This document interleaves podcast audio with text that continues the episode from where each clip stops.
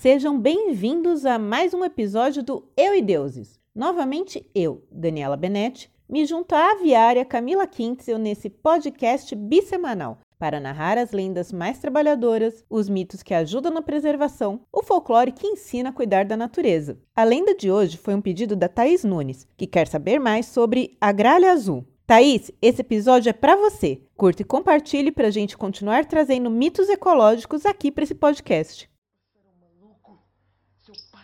Maluco. Faz a faz a O mito da gralha azul é típico do Paraná, terra da minha parceira Camila Kintzel.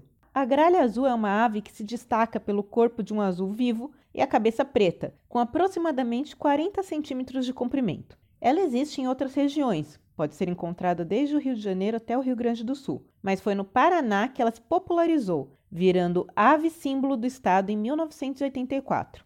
Mas a gralha azul não é só uma plumagem bonita, não. Ela ganhou importância por ser uma ave essencial para a preservação da araucária, árvore que também é símbolo do Paraná e que produz o pinhão.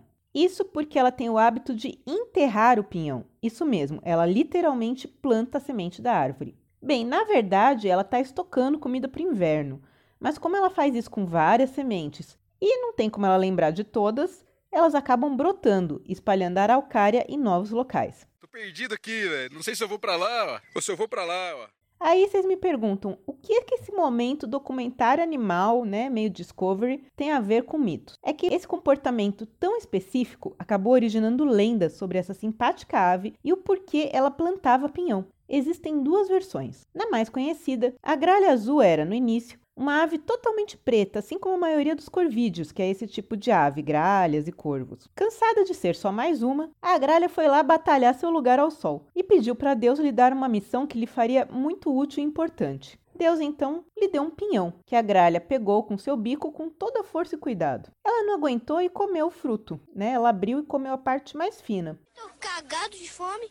Mas a outra parte, mais gordinha, ela resolveu guardar para depois e enterrou no solo, batendo com seu bico até que afundasse. Porém, alguns dias depois, quem disse que ela lembrava onde estava enterrado o restante do pinhão? A gralha procurou muito, mas não encontrou aquela outra parte do fruto. Porém, ela percebeu que havia nascido na área uma pequena araucária, lá onde ela tinha vasculhado, tinha provavelmente enterrado a sua semente. Então, toda feliz, a gralha cuidou daquela árvore com muito carinho e amor. Quando o pinheiro cresceu e começou a dar frutos, ela fez a mesma coisa, começou a comer uma parte dos pinhões e enterrar a parte gordinha, a semente, dando origem a novas araucárias. Em pouco tempo, ela conseguiu cobrir grande parte do estado do Paraná com milhares de pinheiros, dando origem à floresta de araucária, cheia de fartura e vida.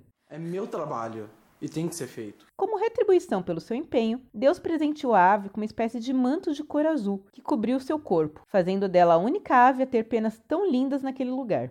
Já a segunda versão diz que, certa vez, a gralha azul estava dormindo e foi repentinamente acordada pelo barulho de um machado. Era um lenhador que tentava derrubar o pinheiro onde ela morava. Assustada, a ave voou bem alto em direção ao céu. Lá, ouviu uma voz que pedia a ela que voltasse para a árvore e ajudasse a proteger a floresta, plantando os pinhões da araucária. A gralha azul então se pôs a trabalhar com muita vontade, por dias. Pegava o pinhão, enterrava, pinhão, enterrava. Como forma de agradecimento e recompensa pela ajuda, a ave foi contemplada com penas azuis como o céu. Mas que roupinha mais linda! Você tá igual um príncipe!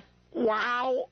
Que lindão! Então é assim que eles explicam, né, o fato de ter uma floresta de araucária e por que que ela tem essa, esse hábito de enterrar. Na verdade, ela só tá aguardando para ter estoque no inverno, tá, gente? Mas bonitinho, vai. É, é simpático. E esse foi mais um episódio de Eu e Deuses, seu podcast bissemanal de mitologias, todas as segundas e quintas no seu agregador de podcast favorito, no nosso canal no YouTube e também no nosso site euideuses.com.br. Se você gostou, mande seu recado ou seus pedidos para contato@euideuses.com.br ou se você não é de e-mail, pode falar com a gente nas redes sociais, Instagram, Facebook, YouTube, a gente sempre responde, inclusive a gente pega muito pedido por lá. E como sempre a gente pede, recomenda para os amigos, né? Ajuda a espalhar o podcast para a gente continuar no ar, porque a gente não recebe nada pelo podcast, só o incentivo e o carinho de vocês. E fica aquela dica que é uma semente que vai frutificar na sua vida. Vai ler uns livros. Até o próximo Eu e Deuses. Bye bye.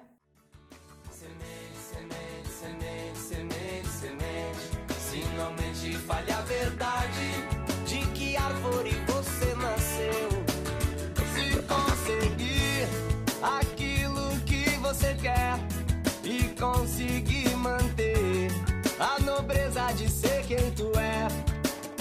Tenha certeza